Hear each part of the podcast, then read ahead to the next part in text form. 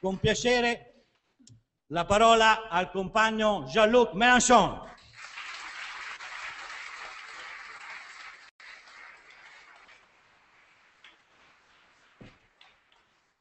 Est-ce que ça fonctionne? Vous avez le casque? Non, vous parlez tous français? Il y a des Français ici? Levez la main. Ah. Tous les autres sont italiens No hay ninguno espagnol aquí Si, también. Bonjour à tous. Partie de ces gens qui sont capables de sacrifier une fin d'après-midi un vendredi pour venir à une réunion politique. Alors, nous avons, nous, le devoir de respecter votre niveau de conscience politique. Ce n'est pas vrai que nous sommes en train de faire une élection. Nous sommes en train de faire quelque chose de plus, nous tous ici. Nous savons ce que nous sommes en train de faire. La civilisation humaine est entrée dans une grande crise. Et cette crise, aujourd'hui, est concentrée en Europe. L'Europe représente 25% de la richesse du monde. Et quelle que soit l'analyse que l'on fait sur la façon dont cette richesse est produite et distribuée, quelle que soit l'analyse, la rétractation, le recul de l'Europe, qui en Grèce a abouti à faire perdre 20% de la production annuelle de ce pays. En Italie, en Espagne, au Portugal, à présent dans ma patrie. Ce simple événement-là, quelle que soit l'appréciation que l'on a sur la façon de produire, sur ce qui est produit et comment est répartie la richesse, va avoir un impact sur la terre entière. Ils sont fous du point de vue de leurs propres intérêts à eux, les capitalistes de mener les affaires de cette façon. Toute la politique de l'Europe est fermée dans le poing de Madame Merkel. Et Madame Merkel, Madame Merkel fait la politique de 15% de la population allemande, qui sont les personnes de la classe moyenne et moyenne supérieure qui ont une retraite par capitalisation. Et ceci a été inventé par Gerhard Schröder. Et pour ces 15%-là, il faut absolument que l'euro reste très haut, même si toutes les industries européennes meurent de ce niveau de l'euro. Parce que l'ouvrier, l'ouvrière peut se tuer au travail, s'user à produire toujours plus et nous, en France, nous battons les records du monde de productivité au travail ouvrier. Le travail ouvrier peut faire deux points de gain de productivité par an.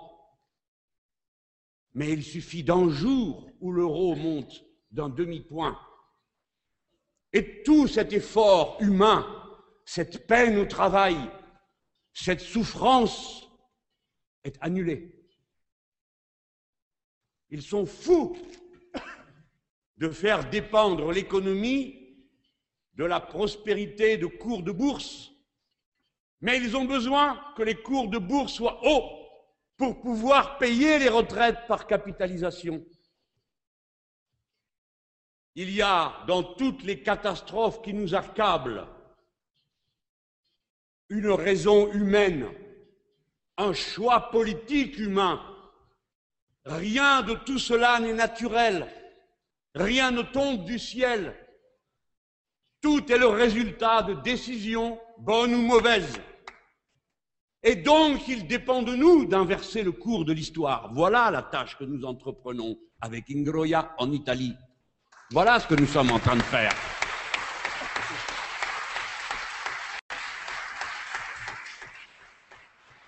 Ils peuvent nous regarder de haut.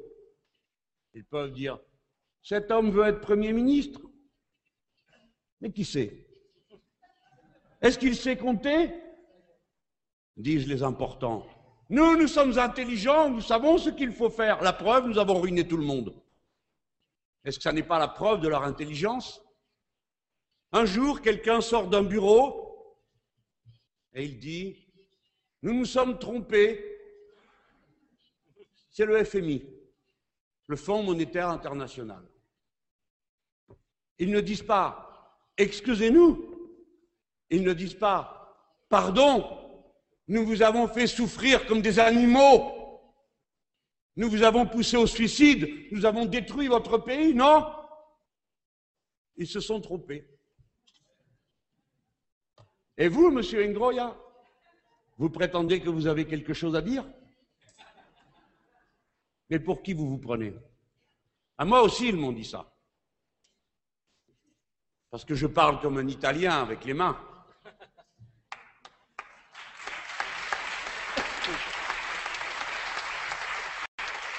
Regardez-moi. Regardez Ingroya. Nous sommes une très mauvaise nouvelle. We are very dangerous.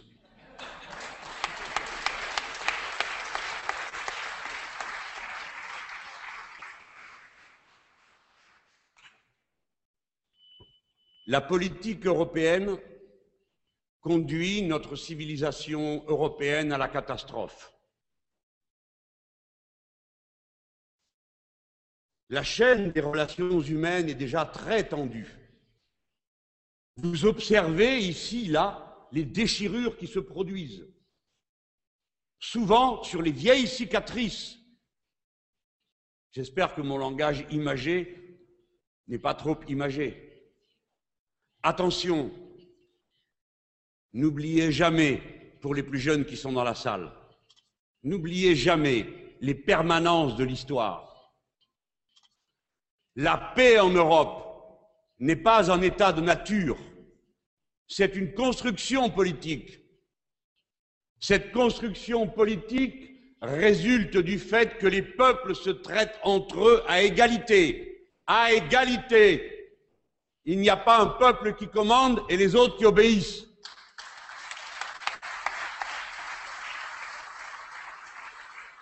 Je ne confonds pas l'Allemagne les Allemands et le gouvernement conservateur allemand. Mais oui, je confonds la masse du peuple allemand qui souffre, accablé de pauvreté, un pays où l'on ne fait plus d'enfants ou moins qu'avant, quand on n'a même plus assez d'amour pour en donner à des enfants, c'est qu'il y a un problème de civilisation. Non, ce n'est pas un modèle de société pour nous.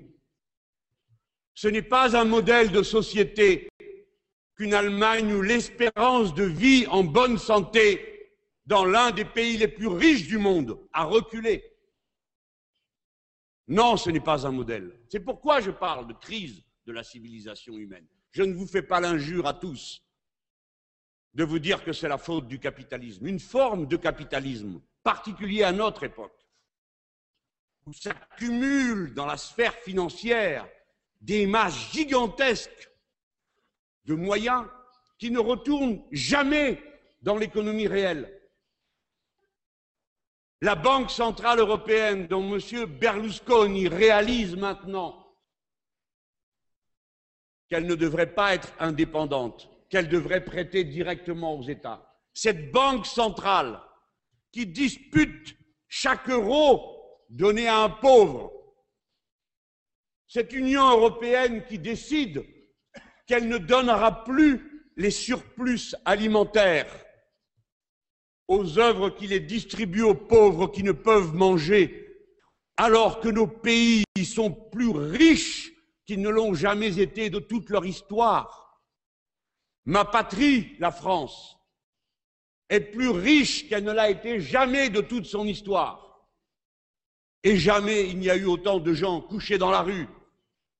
Jamais il n'y a eu autant de personnes âgées qui fouillent les poubelles pour se nourrir. Jamais autant de gens qui ne peuvent changer leurs lunettes, qui ne peuvent se soigner. Et dans ce moment-là, cette même Union européenne bouffie d'importance, cette même Union européenne donne 1000 milliards aux banques en Europe entre décembre et février de l'année passée, dont pas un euro n'est revenu dans la production de nos pays.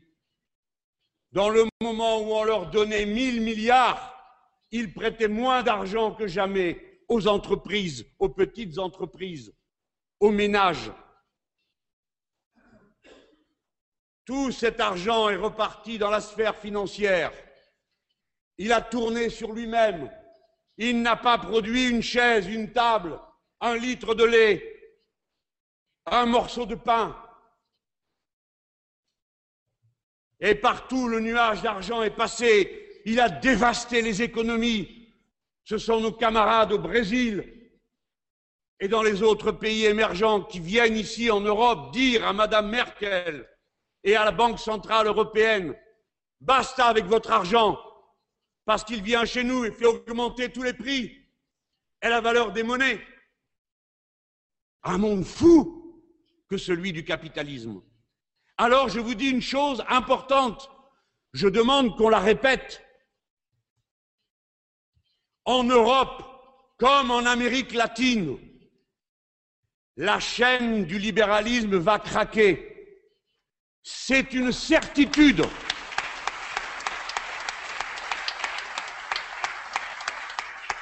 La question n'est pas si cela va se produire, la question est quand et où la chaîne va craquer.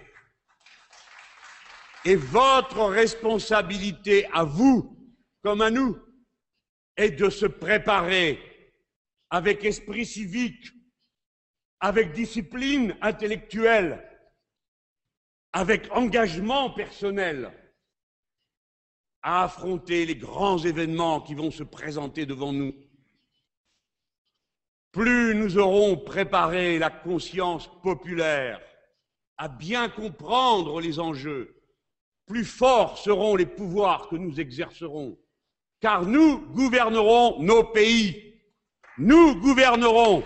Ingroya gouvernera. Ou cette fois, ou une autre. Mais nous gouvernerons. Et nous aspirons à gouverner. Nous savons comment gouverner. Nous savons organiser. Nous savons décider. Mais nous ne pouvons rien faire telle qu'est la situation, si nous n'avons pas l'esprit la conscience de la nécessité de la révolution citoyenne, les choses ne peuvent pas changer d'en haut. Il y a eu une période où on pouvait changer beaucoup de choses par le haut. Mais maintenant, la pourriture de l'esprit de cupidité, d'avidité, d'égoïsme social, la corruption morale, pratique, intellectuelle a tellement pourri les structures qu'il faut les aérer, les revitaliser par l'implication citoyenne. La première tâche révolutionnaire est de rétablir le civisme et l'action citoyenne partout, dans l'État, dans les entreprises, où il faut que le pouvoir change si nous voulons que nos nations conservent leur capacité d'intelligence et de production. Pourquoi? Car il ne suffit pas de penser que nous allons combattre le capitalisme. Nous avons une autre tâche en tant qu'être humain, c'est de régler le problème de la crise de l'écosystème c'est-à-dire nous devons réorganiser la production l'échange et la consommation pour rompre avec le productivisme. C'est une tâche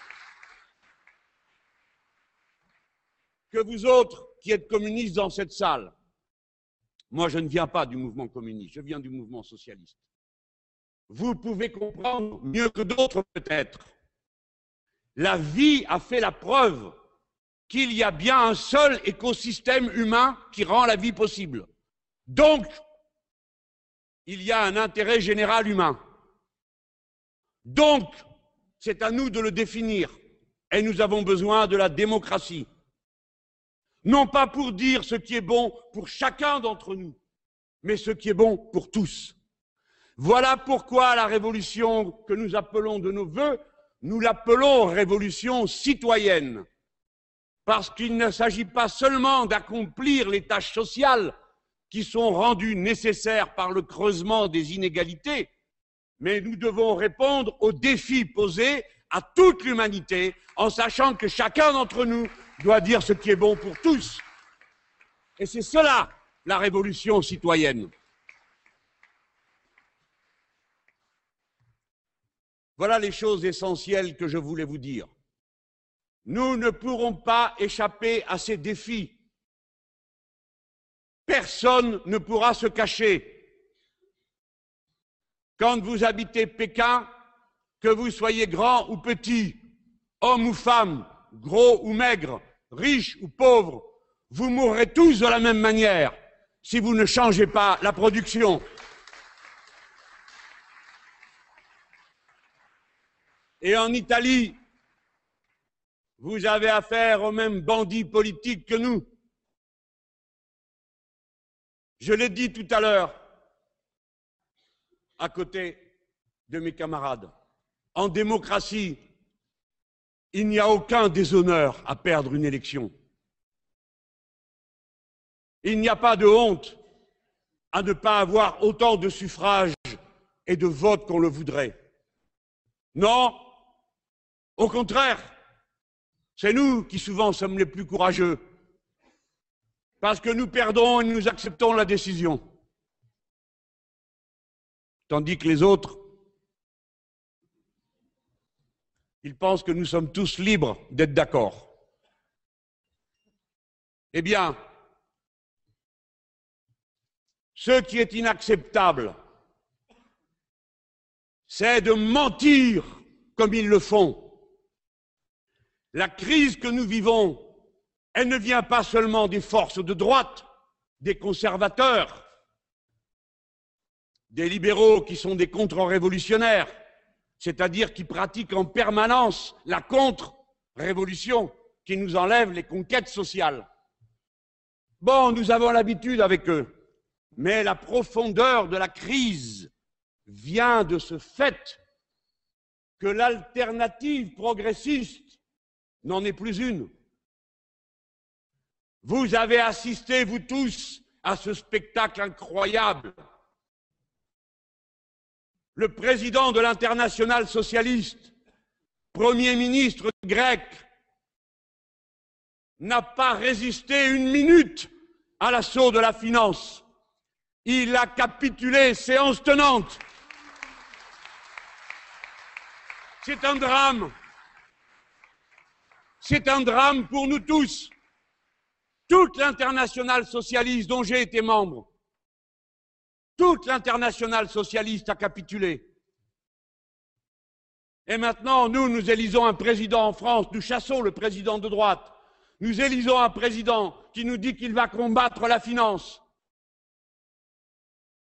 Et ce même président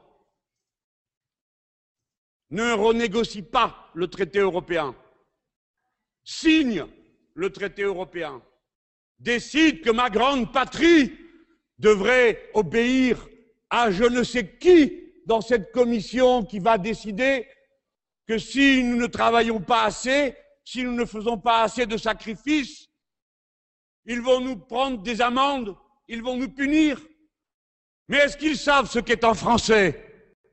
Est-ce qu'ils se souviennent que c'est le peuple de la Grande Révolution? Jamais nous n'obéirons. Jamais nous ne paierons une amende. Et vous autres, les Italiens, vous feriez bien de dire comme moi. Eh bien, notre président a signé tout ça. C'est une catastrophe pour nous, je vous le dis. Il y a des journalistes qui disent Ah, c'est bien, vous allez avoir plus de voix. Mais non, je ne suis pas content. Je voudrais que mon peuple puisse résister. Je voudrais qu'il ait ce qu'il a gagné en ayant un président de gauche. Et vous, maintenant, les Italiens, vous avez droit à la même chose. Et vous n'avez plus un député qui s'appelle socialiste ou communiste. Vous n'avez plus un sénateur qui s'appelle socialiste ou communiste. Qu'est-ce qui vous est arrivé? Vous êtes devenu fou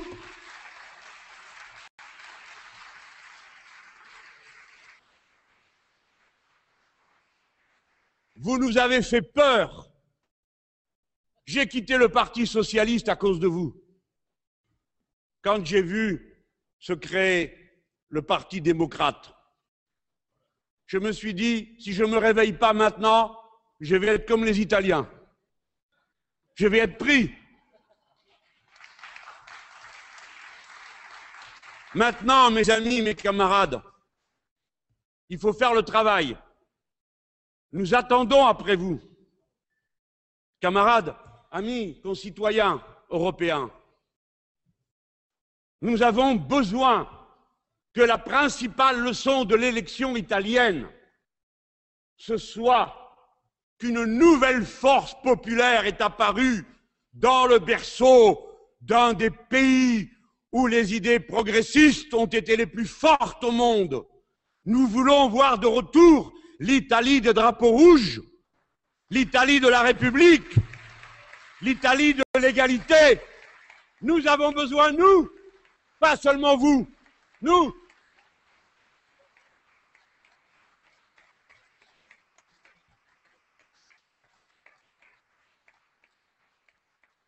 Il faut que le monde entier connaisse le nom d'Ingroia. Comme tout le monde connaît Oscar Lafontaine, tout le monde connaît Tsipras, Papandreou, les gens ont déjà oublié. Mais tout le monde dit, est-ce que Tsipras va y arriver? Ingroia, qu'est-ce que tu vas faire? Si vous faites bien le travail, nous en France, nous serons plus forts. Voilà ce que je suis venu vous demander. Je ne suis pas venu dire, je viens appuyer Ingroia. Moi, je n'ai aucune influence sur personne en Italie, pour l'instant. Dès que nous gouvernerons la France, vous verrez. Mais nous sommes venus vous demander votre aide. Quand nous avons fait un bon résultat en France, vous étiez contents. Quand vous avez vu la Bastille pleine de drapeaux rouges, vous étiez contents. Nous avons besoin de vous, mes camarades. Ce n'est pas possible qu'on reste en Italie sans représentation politique. Vous devez réparer cette situation.